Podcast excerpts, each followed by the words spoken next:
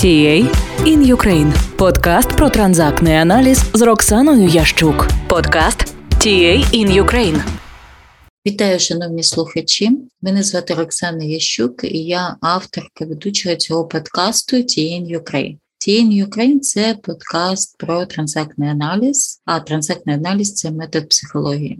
Я хочу вас запросити підтримати мене це ставити оцінювання, підписуватися. Запрошую вас означати, що ви слухали цей випуск чи інший випуск. Буду дуже вдячна. Це допоможе запрошувати інших людей, щоб інші люди бачили цей подкаст і слухали контент українською. Також е, в мене є телеграм-канал, де ставлю випуски з цього подкасту, і можна з цього телеграм-канала в принципі переходити на інші платформи і де зручно там слухати. Є вже перший сезон, і в першому сезоні є 14 епізодів. І також я записала маленький такий тізер. Ну, може він не дуже получився маленький, але це ж е, тізер, в якому я розповіла що я планую робити в цьому сезоні. Ну я сподіваюся, що все в мене вийде, ніякі злі сили не будуть стояти на порозі і якось заважати заважати це робити. Я в тізері казала, що я не вириваюся, я продовжую планую нажити своїм нормальним життям, якщо можна так сказати. На сьогодні нормальне життя це праця, це зустрічі з близькими, і це яка можлива допомога нашим ЗСУ, нашим фондам, волонтерам, щоб приблизити нашу допомогу нашої країни.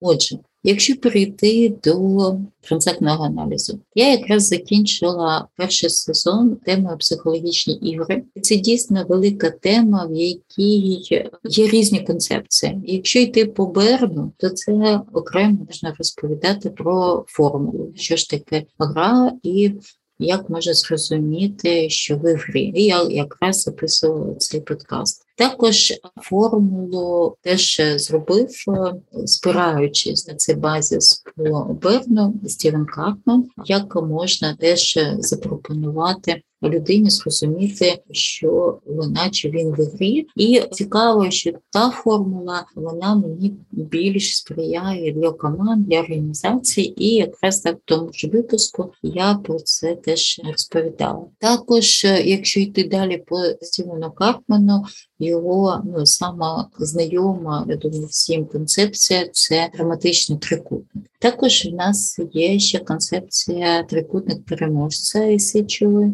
Якщо далі йти по Берну ще, чи повернутися до Берна, то це різні назви ігор, які він пропонує і в своєму бестселері ігри, в які грають люди, і кожна гра вона має свої бенефіти, да, чи вигоди, свої тенденції, свої стратегії. І я думаю, що теж цікаво буде про це окремо поговорити. Також ще. Можна розглядати це, наприклад, з позиції Клода Штайнера, писав книгу, і там дійсно є про що поговорити про ігри влади, а якщо згадати Феніту Інгліш, то можна ще розглянути ролі з ем, позиції, яку вона пропонує, опираючись на концепцію Стівена Карпмана, драматичний трикутник. Ну, взагалі, говорити є про що. І щоб все ж не перемішувати, я думаю, що добре розділити все по концепціям, по таким невеличким, ну якщо можна так сказати, невеличким темам. І я сподіваюся, що в мене вийде запросити чи запрошувати, я би так сказала, запрошувати іноді когось із колег, і можливо.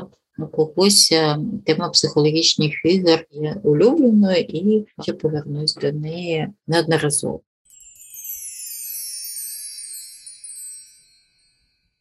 А на сьогодні я хочу поговорити про концепцію Стівена Карпмана драматичний трикутник. Ну, по-перше, хочу сказати, що перша стаття Стівена Карпмана про цю концепцію вийшла в 1968 році. І в 1972 році він за цю концепцію, за цю статтю отримав премію Берна. А стаття називалася Казки та драматичний аналіз сценарію. І якраз в цій статті він розповідав е, ну, про цю концепцію, про яку ми сьогодні будемо говорити.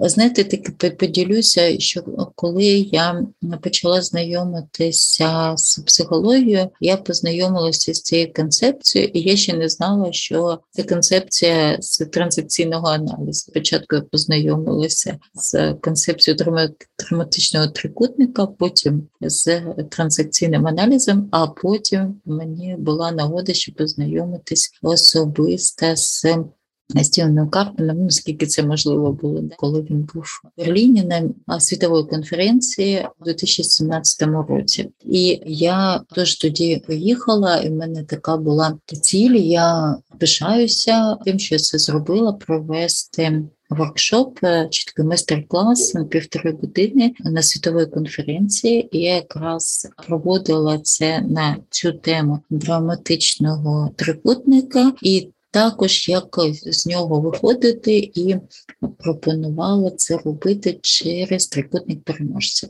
І тоді у Стівена Карпмана був майстер-клас, дійсно невеликий зал, прийшло дуже багато людей, бо він зірка, і в мене була нагода після його лекції розповісти йому про ідею своєї концепції. Коротенько, правда, ця нагода була, і отримати ну, таке благословіння на на працю, на дослідження, ну і йти далі по путі транзакційного аналізу. Це такі, як кажу, хвилинка нарцисизму, але ну, це дійсно дуже приємні такі спогади.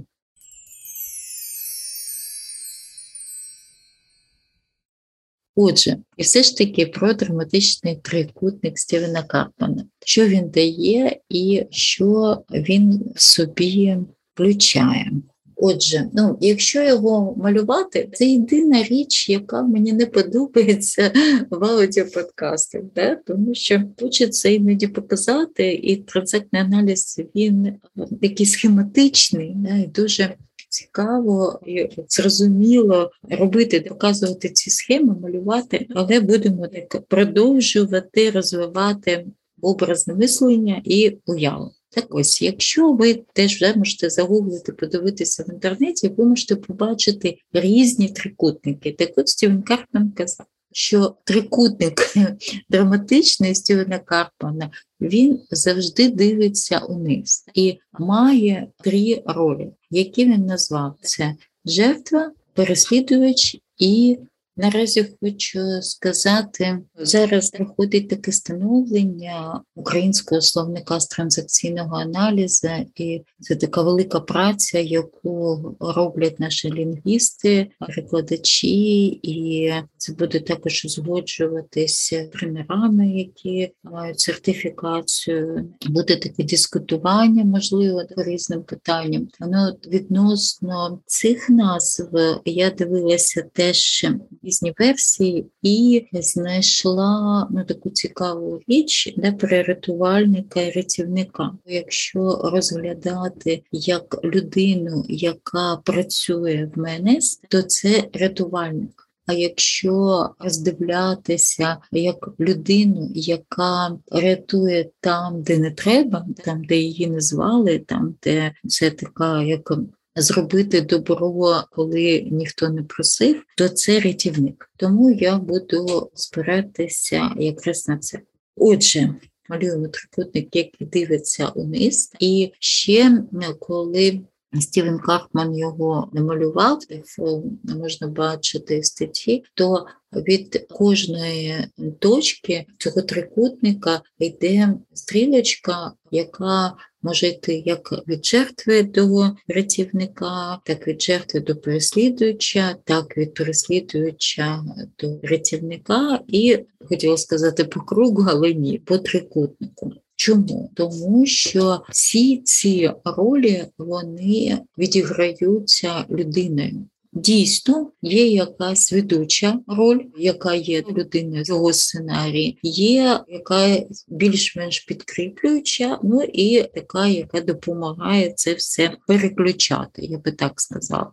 Що важливо, все ж таки в цьому трикутнику я хотіла би сказати, що в цьому трикутнику є три кута, і кожен кут він включає знецінення. Ось знецінення, то це таке, ну, є таке запрошення до самої психологічної гри.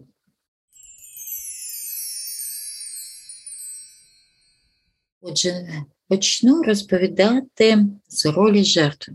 Вона знаходиться знизу і відіграє дуже важливу роль, тому що жертва надає ці гачки, вона запрошує, дуже часто вона є основним таким ігроком, да? вона запрошує до ігор інших людей. Вона чи чекає свого рятівника, чи свого переслідувача. Людина в цій ролі вона розуміє, що їй погано, що вона страждає. Я б не сказала, що це таке дійсне усвідомлення, це те, як ми розуміємо зараз в психології це слово усвідомлення, але вона розуміє, що їй погано. І вона хоче знайти винуватця. Ну хто ж це так робить, що їй погано? І ці винуватці можуть бути як інші люди, як держава, як той сусід е, на лавці. Ну Отже, це можуть е, бути тощо. Що важливо, що людина в цій ролі вона знецінює як себе, свої почуття, вона їх не визнає, і отже, вона їх знецінює, тому що вона вважає, що, як вже я сказала, що інші винні в тому, що з нею відбувається, а вона не бере відповідальності на себе, що вона робить, що вона відчуває. Жертва діє так, що вона, мабуть, не має ніяких ресурсів, щоб якось вирішити свої проблеми. Вона чекає, що ці ресурси мають прийти зовні. Хтось прийде, хтось е, врятує її, чи хтось якось підтвердить їй, що от що їй погано, і тільки цього вона може чекати від життя. Також в цій ролі в жертві людина чекає, щоб хтось е, чи щось е, змінилося або зробили щось, щоб вона почувала себе краще. І якщо брати такі реальні катастрофи, то це автентичні ситуації, да? бо дійсно, якщо людина опинилася під завалами, то приходять наші рятувальники і допомагають жертвам катастроф. І от в цьому є різниця. Ми в транзакційному аналізі рекомендовано пишемо значить, ці назви ролей з великої літери, щоб виділяти це реальні люди попали в якісь е, ситуації, де стали жертвами насилля, чи жертвами ситуації, чи жертвами війни, як е, зараз це може відбуватися відбувається. Чи людина грає в гру, грає свою роль жертви. І коли ми говоримо про цю роль, то ми пишемо це з великої літери. Якщо дійсно почати роздивлятися і працювати з людьми, то вони самі починають розуміти, що в них є ресурси і є можливості вирішити проблеми, але все ж таки цікаво, щоб хтось це зробив за них. Вирішення своїх якісь проблем, якісь там своїх задач, людина в ролі жертви не використовує такого ясного мислення. Вона йде за якимись своїми звичками, не, як я вже ну, сказала, чекає, що хтось їй просто там зрозуміє, як вона себе відчуває, і прийде і допоможе. І сама людина в цій ролі вона знецінює свою здатність вирішувати ці питання, вирішує здатність думати, відчувати і знецінює свій ресурс. Якщо розглянути якісь приклади поведінки жертви, то це людина, яка не вкладається у сроки виконання якогось завдання. Вона може продовжувати жити з умовно сім'їських відносин. Вона відчуває себе ну такою наляканою, щоб протистояти владній людині. Якраз така людина може казати, що якщо там її наказують, б'ють, то таким чином її бачать і її люблять. А вона не вірить, що вона достойна, що може бути щаслива. Їй потрібно якісь весь час причини, щоб казати, чому вона не може бути щасливою. Ну, наприклад, чоловік п'є. Ну от коли чоловік, чи якщо чоловік перестане пити, тоді там я зможу бути щасливою. Чи діти не слухняні? Якщо б тим діти її слухались, то вона відчувала себе там гарною матері. І якщо роздивитися і в той же час підвести такий перший висновок зробити, то основний посил жертви я не можу з цим впоратися. Причому вона не каже сама це, вона не каже, з чим вона конкретно не може впоратися, і вона не каже відкрито, в чому їй потрібна допомога. Але вона сидить і чекає, що інша людина вгадає, яка іменно їй допомога потрібна. І таким чином, на психологічному рівні, вона посилає цю транзакцію, допоможи мені, врятуй мене. І люди приходять і пробують врятувати її, але їй така допомога не потрібна, яку їй пропонують. І вона починає говорити, ні, це не так. Ні, тобі гарно це говорити. Ні, а я в іншій ситуації. І таким чином вона ще може почати переслідувати цю людину, яка їй прийшла допомогти.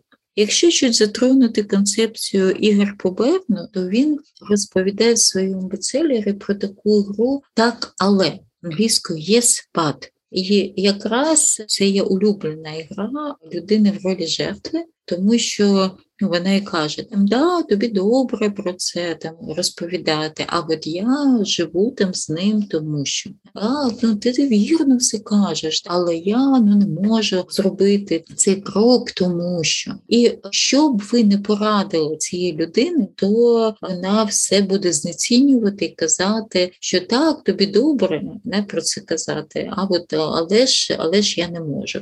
І ця гра може продовжуватись, поки хтось не переключиться, що згадати формулу Берна, і не буде відбуватися таке переключення в інший стан, да, і в іншу роль. Ну, наприклад, працівнику, який надає поради, він більш не, не витримає і стане переслідуючим для цієї жертви, і вона себе підтвердить, що от я ж таки знала, що не може мені допомогти. Чи сама жертва може напасти і стати переслідувачем, і чи переслідувати цього рятівника, який хотів допомогти.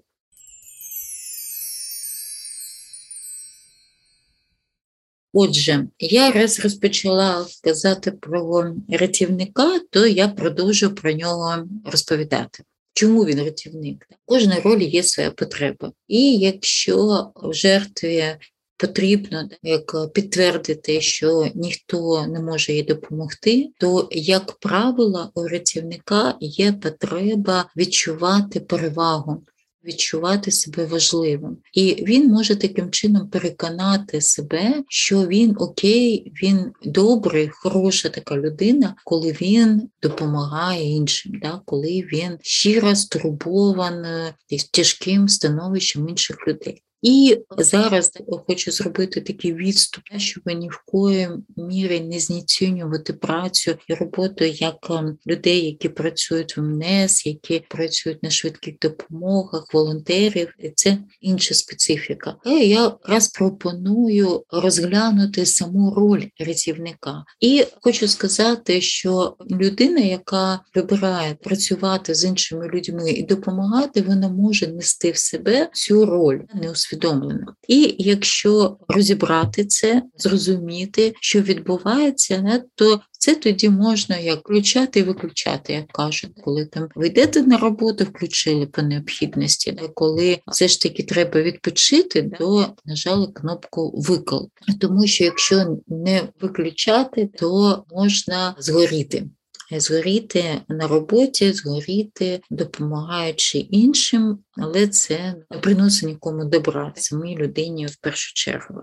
Отже, якщо все ще роздивитися характеристики цієї ролі рятівника, по-перше, він знецінює як би це не виглядало, можливо, дивно, але ця людина знецінює позицію іншої людини, справиться самою ну, за своїми потребами та за своїми задачами. Рятівник він співчуває людині в ролі жертви, він тако висловлює свою стурбованість жертву, і одночас він якби бере на себе функції мислення за жертвою, вирішення проблем. І от в цьому є цей такий дуже важливий пункт знецінювання здатності жертви, ну здатності да, людини в цій ролі оцінювати ситуацію, думати самою і робити відповідні дії, ну просити допомоги, якщо необхідно, зрозуміти, що вона відчуває. Рятівник бере на себе ці функції і йде і рятує цю жертву, навіть коли вона його це не просить. А жертва ж вона явно не просить. Якщо роздивитися характеристику поведінки цього рятівника, то я тут ем, хочу згадати Клода Штайнера. Він писав ем, статтю, де підкреслив, що рятівник він робить те, що не хоче робити. Він відчуває такий запал. В нього є ну це рішення, що він потрібен, коли він допомагає, що він хороший, коли він допомагає. І от людина зараз вона не відчуває там себе добре, але жертва каже, ну, що їй погано, вона починає щаснити, вона там дзвонить, плаче, що щось воно не так. І людина в ролі рятівника такий встає, та, такий вздихає і йде робити те, що вона не хоче робити. Відчуває таку потребу допомогти жертві. Також Лідштайнер казав, що люди в цій ролі можуть робити більше, ніж від них щось вимагають. Від них вимагається чи якось по функції, чи там по ролі. І теж таким чином вони як згорають і відчувають потім знецінення того, що вони ж так багато зробили, а інші люди ніяк не оцінили цей факт. І вони знецінюють таким чином. Ну, при цьому не усвідомлюють, але не знецінюють свої свої потреби, свої бажання, бо вони йдуть і роблять щось для кого, хто може з цим справитися, можливо, і сам, хто не просить явно відкрито про цю допомогу. Якщо більш конкретніше подивитися на приклади поведінки рятівника, то, наприклад, ем, у школі преподаватель чи там в університеті продовжує термін своїм учням чи студентам, які не вклалися якісь сроки, і вони про цього йому теж не казали. Він от ну я бачу, що ви щось там не встигли зробити. Ну давайте ви ладно там не принесли. Ну давайте ви це зробите там на наступний тиждень. Також це можуть бути такі жінки, які купляють одяг дітям своїх подруг чи там своїм родичам коли теж їх ці не просили. А вони можуть припустити, що там людина занадто налякана і не може щось сказати чи щось попросити, і тоді починають таке брати шефство над нею і за неї відповідати, ну розповідати щось, погодити щось зробити за нею. Якщо повернутися до того, що я початку казала про те, що люди, які допомагають іншим, які йдуть до професії, де допомагають іншим, мають неусвідомлено в сценарії да, цю роль, це також може влияти, коли люди починають занадто багато волонтерити, незважаючи на свої потреби, робити більше, чим вони можуть навіть це фізично робити, і знецінюють свої бажання, знецінюють свою потребу відпочинку, і потім відчувають роздратування, відчувають розчарування і можуть почати злитися на інших людей, почати їх переслідувати. Наприклад, писати, що в соцсетях, казати, що от е, ось я я допомагаю, але ж ви ну чого тут сидите і ставите такі якісь е, картинки там з моря чи там з інших країн, куди ви там поїхали. Я тут тут працюю, і всі люди працюють тут, е, і ми всі страждаємо, а ви там відпочиваєте. І якщо б людина була в нормальному стані, тобто що вона турбувалася про свої потреби, то можливо це так би її не чіпляло. Але коли вона згорає, коли вона знаходиться в цьому стані виснаження, то вона все відчуває занадто. І тому дії інших теж можливо для неї ну, її ранять. І вона починає дратуватися і переходити в іншу роль, чи вона скачується у роль жертви, де відчуває розчарування, чи роздратування і переходить до ролі переслідувача.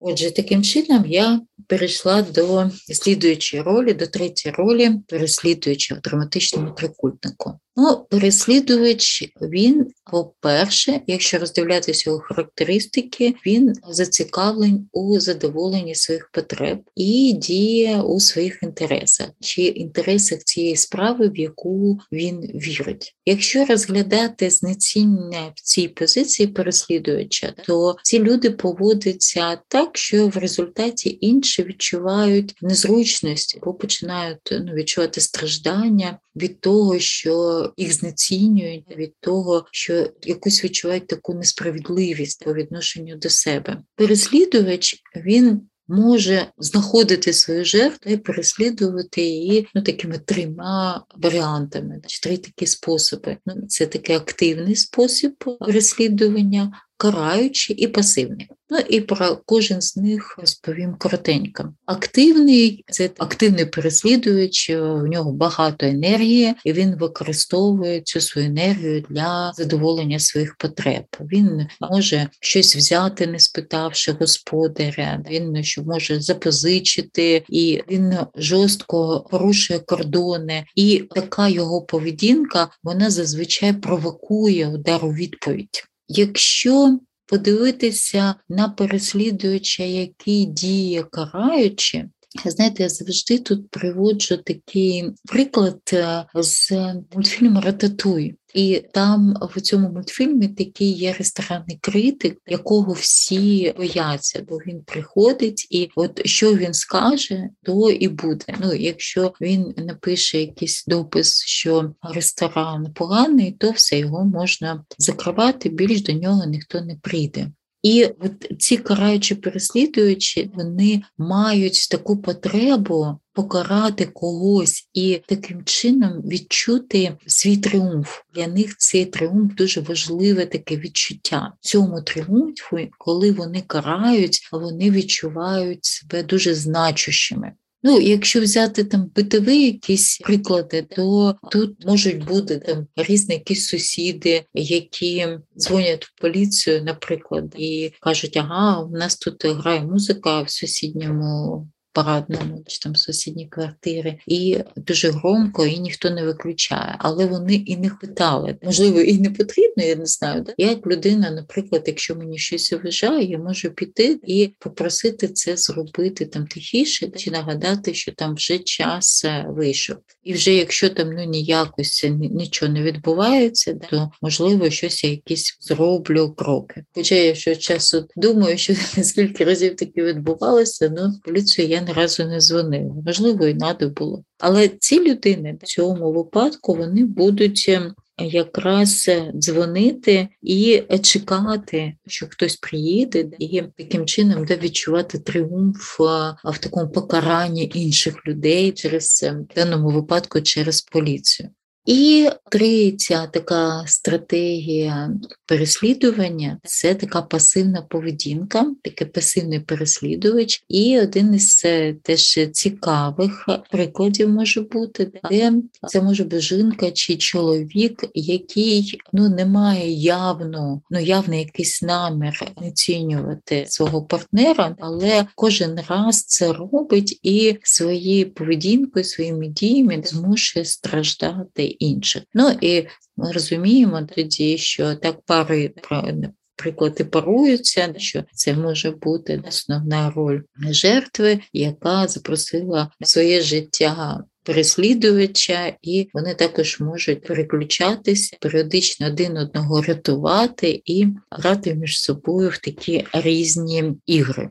Як людина починає грати в ці ігри, де вона навчається? Ми знаємо, що всі такі задатки вони йдуть з дитинства, і коли я працюю з людьми, то я пропоную їм таку вправу згадати, думати, згадати, хто в сім'ї як, яку роль відігравав, хто був жертвою, як він це проявляв, хто працівником, хто переслідуючим, що чекали від самої цієї людини, якою ролі вона себе відчувала в дитинстві, і наразі зараз яка це роль. І тоді розглядаємо цю сімейну історію, і таким чином вже людина да, починає розуміти, і в неї з'являється вибір робити, як це робили її родичі, були в її сім'ї, чи зробити якийсь свій вибір для свого життя. Якщо повернутися до Стівена Карпмена, то він запропонував він більш написав ще таку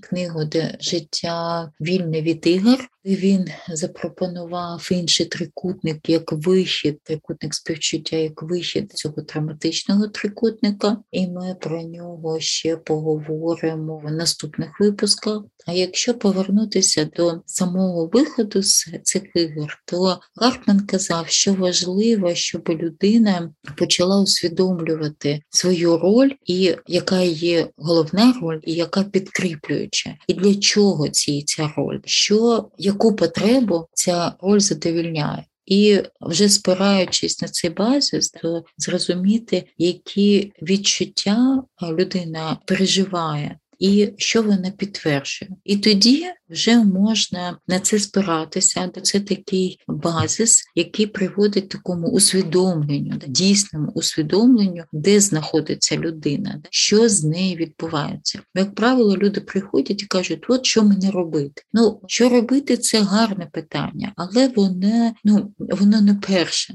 повинно бути не першим. Бо перше питання, де я знаходжуся зараз, в чому я знаходжуся, як я в цьому, як я проявляюся, що я роблю. І тоді, коли людина це усвідомлює, то вона починає визнавати це, давати цьому визнання. Ми з цим працюємо, і вже після цього можна казати про там дії, то що вона може зробити для того, щоб відчувати себе краще, для того, щоб вийти з цих ролей, для того, щоб не грати в ці ігри і не попадатися на ці гачки, ну і не розставляти, не кидати ці гачки іншим людям. Також, якщо роздивлятися ці ролі окремо, то я хочу ще зазначити про такі важливі почуття, про які пише Стівен Карпман. Він називає їх рекети на психологічному рівні. Ну, якщо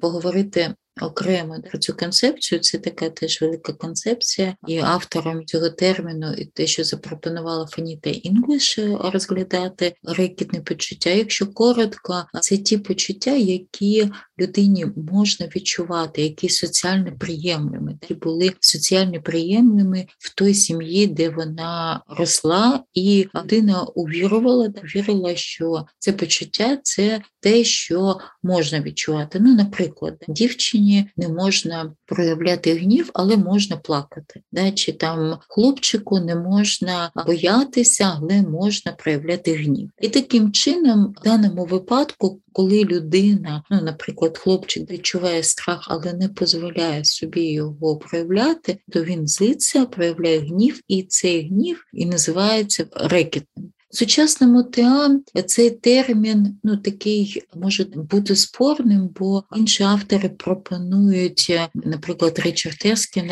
запропонували замість рикітних почуттів використовувати такий термін, як сценарне почуття. Мені теж це відгукується. Ну, я використовую і той термін, і цей термін, як рикітне почуття, так і сценарні. Якщо ж все ж повернутися до Карпмана, да, то він в даному випадку каже, що людина в ем, своїх ролях переслідувача рятівника і жертви, вона неусвідомлена використовує свої почуття, свої емоції проти інших людей, і при цьому як вона їх збирає, а потім в якийсь момент, е, коли ніхто не очікує, і може вона сама не очікує, бо це ж робиться неусвідомлено, вона це використовує використовує. Ну, наприклад, це виліти на людину там кучу гніва, там кучу злості чи якогось жалю. Є таке, що іноді є такі подруги чи родичі, коли дзвонять і починають жалітися. Вони не питають, можеш ти їх чути, не можеш, є в тебе там час, нам, ресурс це вислуховувати. Ну от людина на тебе зливає, зливає, зливається. Коли там, наприклад, ти кажеш, що а навіщо ти мені зараз це розповідаєш? Чи там ну в мене немає зараз там часу це вислуховувати, а вона ще дражається і може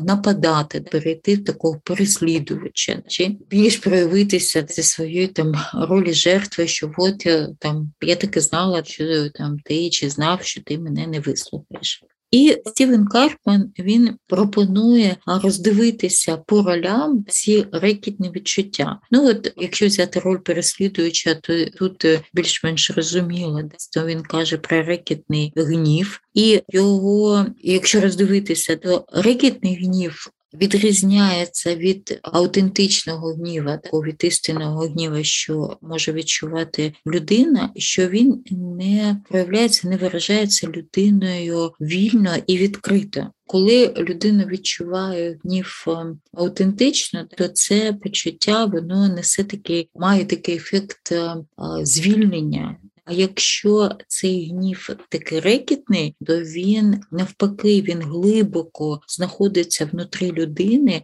і їсть її. Це таке, ну я б сказала, обсесивне компульсивне поїдання людини ізнутрі. Вона весь час якби так ну повертається до чогось і починає там їсти себе. А як би я би там це зробив? А я би йому би це сказав? А як би да це такі може бути прям такі монологи. Особливо Стівен Карпен каже, що це може бути по ночам, коли людина не може заснути, і таке безсоння на неї нападає, де вона там проігрує цей гнів переслідувача, і як така це боротьба з таким гнівним злодієм. І вона динаться, вона собі там фантазує, який вона би зробила там удар, чи нанесла би там контрудар, вона би так би йому сказала, би так сказала. І цей гнів, цей рекетний гнів, він не дає людині звільнення, затягує її в цей процес, де вона все більш більш з'їдає себе. І людина в такій ситуації вона шукає спосіб, на кого б могла б вона вивільнити гнів, але якщо це не взяти до уваги, з чим це пов'язано, не усвідомити це, не визнати це, то на кого б вона не злила, це не дає їй звільнення і вивільнення такого від цього почуття, бо це все рівно повертається, весь час вона когось переслідує в своїй е, уяві, в своїх фантазіях. Якщо роздивитися роль рятівника, то тут таке рекітне розчарування. І Стівен Карпман каже, що це таке болісне почуття, яке люди відчувають, ну які допомагають іншим людям. Я от якраз про це говорила: що коли людина допомагає більше, чим вона може це робити, то вона починає згорати. І от тут е, Стівен Карпман теж про це каже, що людина людина в цій ролі рятівника вона не відчуває цінність е, своєї праці, не відчуває цінність своєї допомоги від інших людей, і вона фантазує, що інші не бачать цього і не цінять. І Стівен Карпман назвав цей рекет такий добрим самаритянином, де людина хоче і робить більше, чим вона може це робити. Вона при цьому очікує, що інші дадуть їй визнання за її труди. Але вона цього не получає і тоді відчуває ну це таке сильніше розчарування і відчай. Якщо теж е, сказати, що може відбуватися з цією людиною, приклад, коли вона переживає ці свої почуття, переживає свої вічі, це також може бути безсоння, де вона може ворухтися і ворухтатися в цій кроваті, не спати. І тут може бути гойдалки між як бажанням отримати визнання, мати це визнання і почуттям провини, що воно робить добро і хоче отримати це визнання. Бо якби вона робить добро, і це ну безоплатне добро, але ж вона хоче допомагати людям. Чому ж тоді вона шукає це визнання? І от ці гойдалки не можуть не давати цій людині теж відчувати себе добре, спати, їсти, бо її може шатати бажанням визнання і відчуттям провини. Ну і тут важливо зрозуміти, що получати визнання це нормально, відчувати себе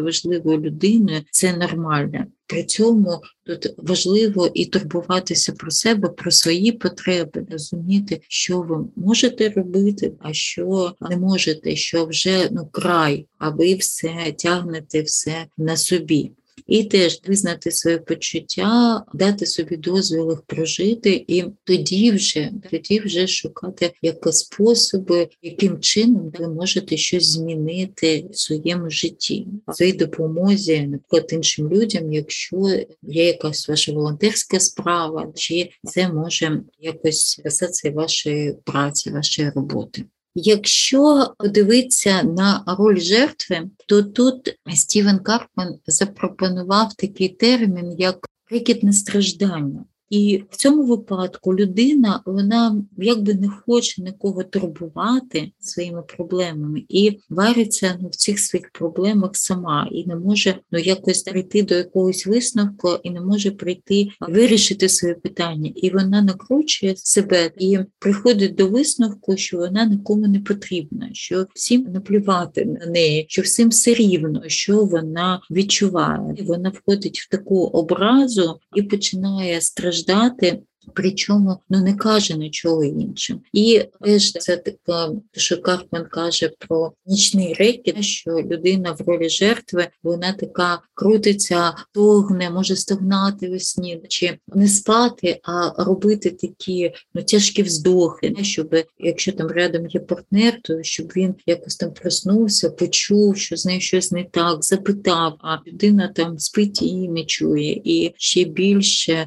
людина в ролі жертви починає страждати і надумувати собі, що о, я так і знала, що я йому не потрібна, наприклад, да, чи їй. Особливо вночі це проявляється чому? Ну тому що вночі людина відчуває ну, себе такою одинокою, ну що от вона одна, що там темно на вулиці, і ні з ким поговорити, та, нікого нема, можливо, хто би там втішити, сказати щось таке добре. І вночі дійсно відбувається ну така накрутка, що людина може так себе накрутити, що вже утром все буде їй не в радість. Сон сонечка, і неясний день. Ну от тому, що вона вже така накручена і відчуває себе дуже уставшою і змученою всіма цими своїми мислями, такими почуттями. І якщо казати, то тут е, людина потребує допомоги, потребує допомоги в доброму слові, але люди ну це не знають. Якщо ви зараз, коли ви це прослуховували, пізнали себе, то зрозумійте, що людям важливо казати родом, що з вами відбувається. Ніхто не може додумати за вас, що вам погано. От. Навіть якщо ви стогнете, людина може запитати з тобою, що ви де все в порядку. Ну як же вона може зрозуміти, те в порядку чи ні? От Феніта Інглиш вона ще казала, що жертви можуть бути двох типів, де одна жертва така явна, яка весь час жаліється, а інша жертва, в якій все в порядку. І потім, от якраз ця жертва більш буде страждати по ночам безсонням і відчувати цей вічі, і накручувати себе, що вона нікому не важлива, що вона нікому не потрібна. І якщо ж все ж таки вийти з цього стану, все в порядку, а сказати, що ні, не в порядку, я потребую допомоги, то її можна повчити від інших людей і не накручувати себе і не мучити себе. І якщо ще сказати по виходу з цих ролей, то я би тут ем, ще згадала про те, що в першу чергу важливо усвідомити, що з вами відбувається. Чи коли ви там розмовляєте з іншою людиною, ви можете щось відчувати, ну щось, щось, що відбувається, щось не так. І ви можете запитати про це. Слухай, я зараз якось щось дивне, там щось відчуваю. Я чую це так. Ти це так чуєш? Ну як це ти почула там чи почув? І таким чином може зупинитися вже гра, яка ще не, розпочалася, але як гачок вже летів в вашу сторону. І я хочу ще нагадати, що по ми розглядаємо, що психологічна гра це неусвідомлений процес, і люди запрошують в ігри неусвідомлено. Бо якщо вже вони це роблять усвідомлено, то це не про гру, це про насилля, це про маніпуляцію, це про те, що людина хоче зробити вам якесь заподіяти зло, і вона про це думає, де це немірно робить. А гра це такий неусвідомлений сценарний процес, це така дитяча спроба вирішити якусь ситуацію. Людина може вдруг захотіти вас порадувати чимось, ви не радієте, і вона ще більш починає радувати, а ви не радієте ніяк, вона починає злитися, на вас нападати. Ви не розумієте, що відбувається. Тому дуже важливо прислуховуватись до себе, зрозуміти, що з вами щось відбувається, вміти казати це. Також, якщо все ж ви відчуваєте, що ситуація не дуже не може безпечно і безпечно казати про свої почуття і якось проявляти ситуацію, того можливо переключити на щось інше, запропонувати якусь іншу тему, чи якось зупинити процес і спробувати вийти з цієї комунікації для того, щоб ну, зупинити цю гру і. Якось не заподіяти зло іншої людини і не отримати якісь негативні виплати для себе. Є ще ну, така пропозиція, що можна приймати гачок да, і спробувати повести гру в своєму якомусь стилі, але тут важливо зрозуміти, що ви знаєте, да, цю людину може, да, там не знаєте її якісь сценарних рішень, і вона може відчути щось на психологічному рівні, і вона може бути професійним ігроком, ви можете попастися на якусь гру маніпулятора, і ну, тому це такий може не дуже дуже безпечний спосіб е, виходу з гри. Я за те, щоб усвідомлювати, щоб проговорювати про те, що відбувається, якщо не можна це проговорити, то відступити, переключити і знайти спосіб зупинити тоді комунікацію. А якщо є спосіб переключити, то можна там посміятися, пошуткувати, і таким чином теж розвіяти ці ігрові е, транзакції і події, які е, далі могли би бути. Напевно, на сьогодні я все. Тож відчуваю, що я прям говорила, говорила, і раз вже енергія впала. Якщо я продовжу це далі робити, це вже буде теж е, таке нерозуміння своїх потреб, своїх бажань зупинитися чи насилля над собою. Тож, коли я розумію, то роблю насилля, що продовжую, тому я не буду цього робити, і грати сама в собою в цю гру і запрошувати вас. І пропоную вам теж так розуміти себе, усвідомлювати себе і зупинятись в цій точці, коли ви відчуваєте, що прийшла пора зупинитися. Що ж, якщо вам цікава ця тема, то запрошую вас до комунікації, запрошую вас до коментарів. Чи, будь ласка, прошу задавати ваші запитання. Я думаю, що наступний подкаст він більше буде про вихід цих ролей через інші трикутники, про які більше буду говорити, я ще не знаю. Ну, а подумаю, де я буду відчувати більше енергії. А на сьогодні я зупиняюсь і запрошую вас ще раз підписуватися на мой подкаст ставити зірочки, оцінювання. А ще таке да, класне слово, яке я вивчила вподобайки. Ставте свої вподобайки, я буду дуже вдячна. І підтримуйте мене чи на Патреоні, чи на моїй банці. І це теж це допоможе мені розвивати. Транзактний аналіз українською, робити переклади, також донатити волонтерам чи ЗСУ чи іншим фондам і робити нові нові подкасти. Дякую, що слухали мене. Почуємось.